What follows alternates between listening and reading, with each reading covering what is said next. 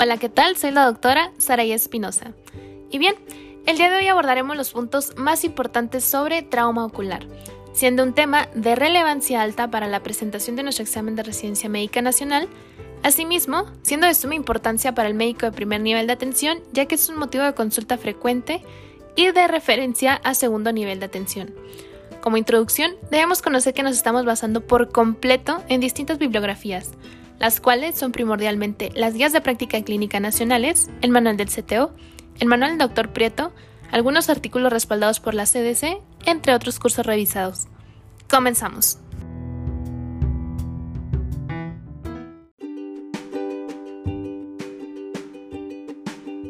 Los traumatismos oculares constituyen una causa frecuentísima en consulta oftalmológica. Ya que su variedad y complejidad son tan amplias, voy a hacerlo de forma muy simple, esto para el médico general y para, y para los estudiantes que lo estén escuchando. Muy bien, abrimos con hiposfagma. Es el sangrado conjuntival. Puede ser postraumático, pero generalmente se relaciona con una subida de tensión arterial o con una maniobra de valsalva. Otro podría ser erosión córneo-conjuntival. Son muy frecuentes y pueden estar causadas por cualquier objeto imaginable. Se limitan al epitelio y la zona dañada tiñe con fluoresceína. Hay que descartar también siempre la presencia de un cuerpo extraño o de una perforación ocular, sobre todo bajo la zona de hiposfagma. Si se afecta sobre todo la conjuntiva. Se tratan con 48 horas de oclusión ocular que facilita la reepitelización y con pomada antibiótica para evitar la sobreinfección de la herida. Otro sería el cuerpo extraño corneal o conjuntival. Se trata generalmente de pequeñas motitas enclavadas superficialmente, pero la repercusión ocular dependerá del tamaño, de la naturaleza y de la localización del cuerpo extraño. Por ello, hay que descartar siempre una posible perforación ocular. El plástico, el cristal o el acero se toleran bien, sin gran reacción inflamatoria, pero el hierro y el cobre dejan un halo de óxido que hay que intentar eliminar. El tratamiento consiste en la extracción de cuerpo extraño con una torunda, una aguja o un electroimán, pomada antibiótico y oclusión. Para la perforación ocular, ante este evento, que es muy grave, el médico general ha de enviar inmediatamente al paciente con un oftalmólogo o hacer una interconsulta suponiendo que tenemos el acceso a un hospital de segundo nivel. Esto sin tocar ni poner nada en el ojo.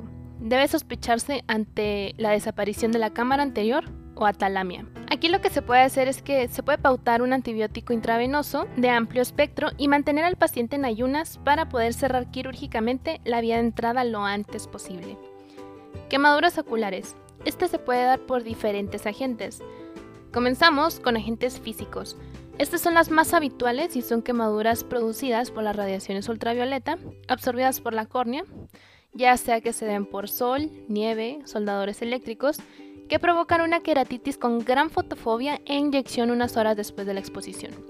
A esto se le llama una queratitis actínica.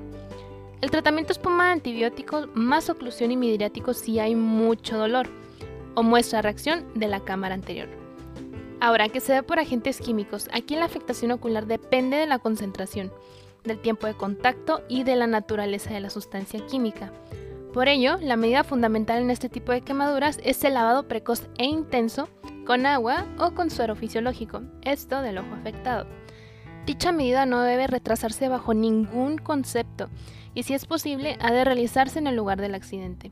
Hablando un poquito sobre la mecánica de este tipo de quemadura, los ácidos lo que hacen es que provocan la coagulación de las proteínas celulares, mientras que los álcalis son mucho más peligrosos ya que ocasionan la disolución. Entonces, según el grado de afectación, las quemaduras se dividen en leves, que es la erosión solamente, moderadas o graves, ya si hay importante necrosis tisular. En cualquier caso, hay que remitir al paciente con oftalmología.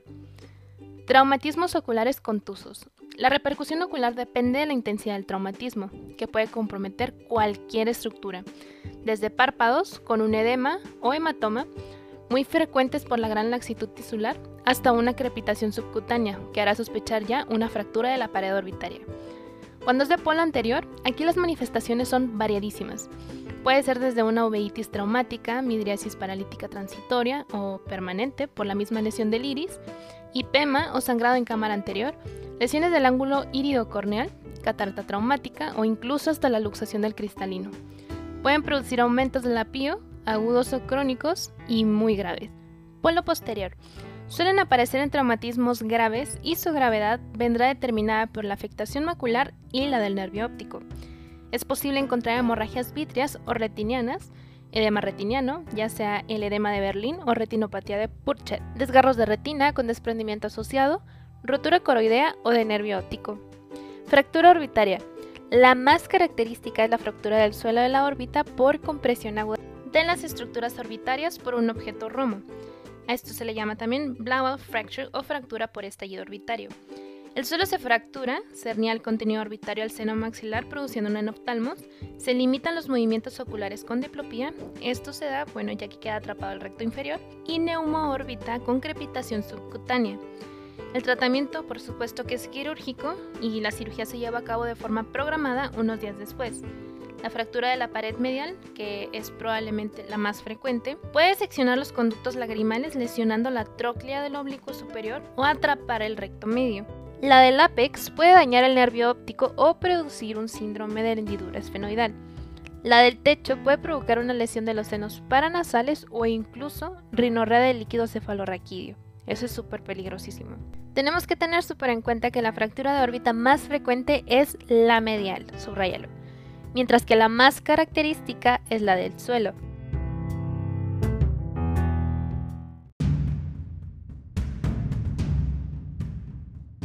Pasamos ahora con nuestra parte más esperada del episodio, que son nuestras perlas en ARM. Son cuatro, están bastante sencillas. La primera nos menciona que la presencia de sangre subconjuntival se conoce como hiposfagma, es asintomática, banal y no requiere tratamiento. El contacto de cáusticos con la superficie ocular obliga al lavado ocular abundante con suero o bien con agua, lo más inmediatamente posible. Una perforación ocular se sospecha ante hipotonía o atalamia en paciente traumático. Debe ser enviado al oftalmólogo sin instilar ningún colirio con antibiótico intravenoso y en ayunas, para no demorar su cierre quirúrgico. Y finalmente, la fractura del suelo orbitario o blowout cursa con enoftalmos y limitación de la mirada vertical esto por atrapamiento del recto inferior, típicamente tras impacto contuso, ya sea con pelotas de tenis o, por algún golpe que se pueda recibir en alguna riña.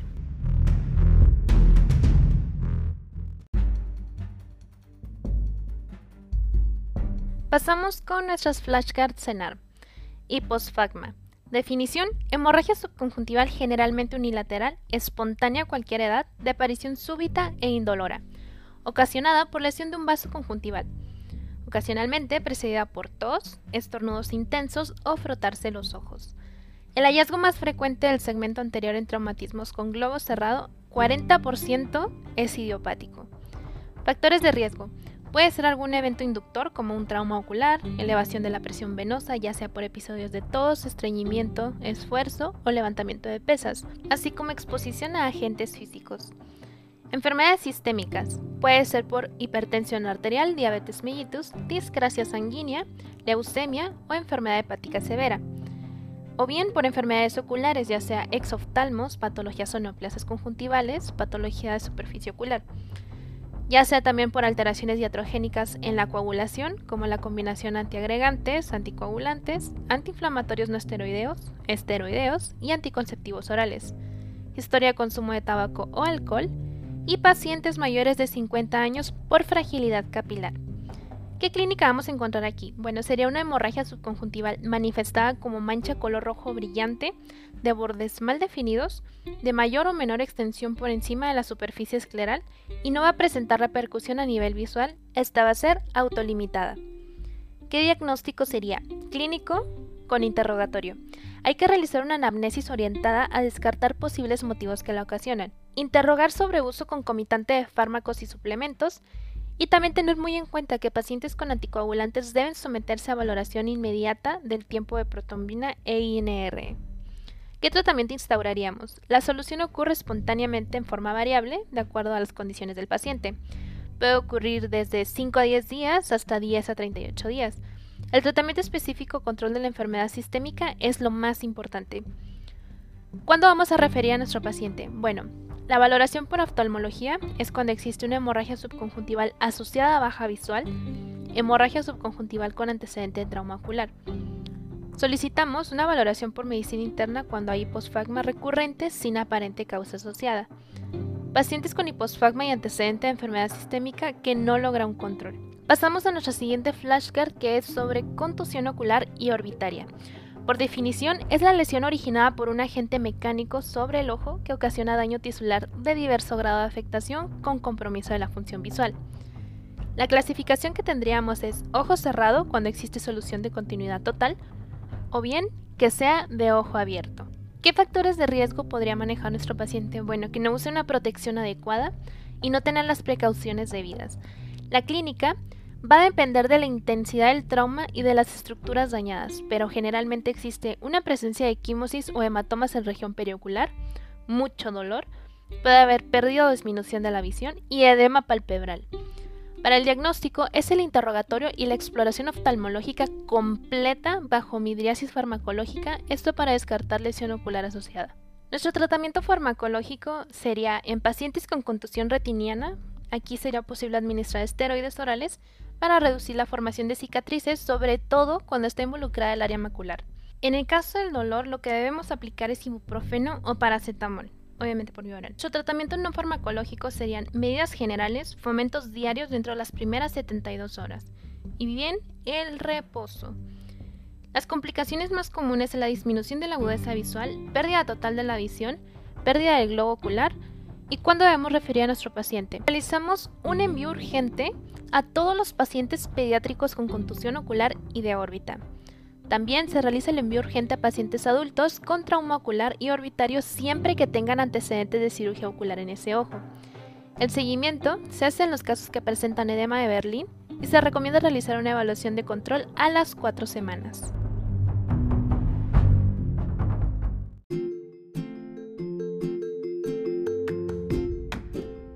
Con esto daríamos por terminada nuestra revisión del tema. Espero te sea de mucha ayuda Recuerda que donde quiera que se ama el arte de la medicina, se ama también a la humanidad. Platón. No olvides seguirme en mi cuenta de Instagram, arroba md.espinosamx, donde podrás accesar a una liga de descarga de mayor material para tu estudio, ya sea que seas médico en formación, médico interno, o te estés preparando para el examen nacional. Recuerda que el acceso a la información debe ser para todos como gremio médico.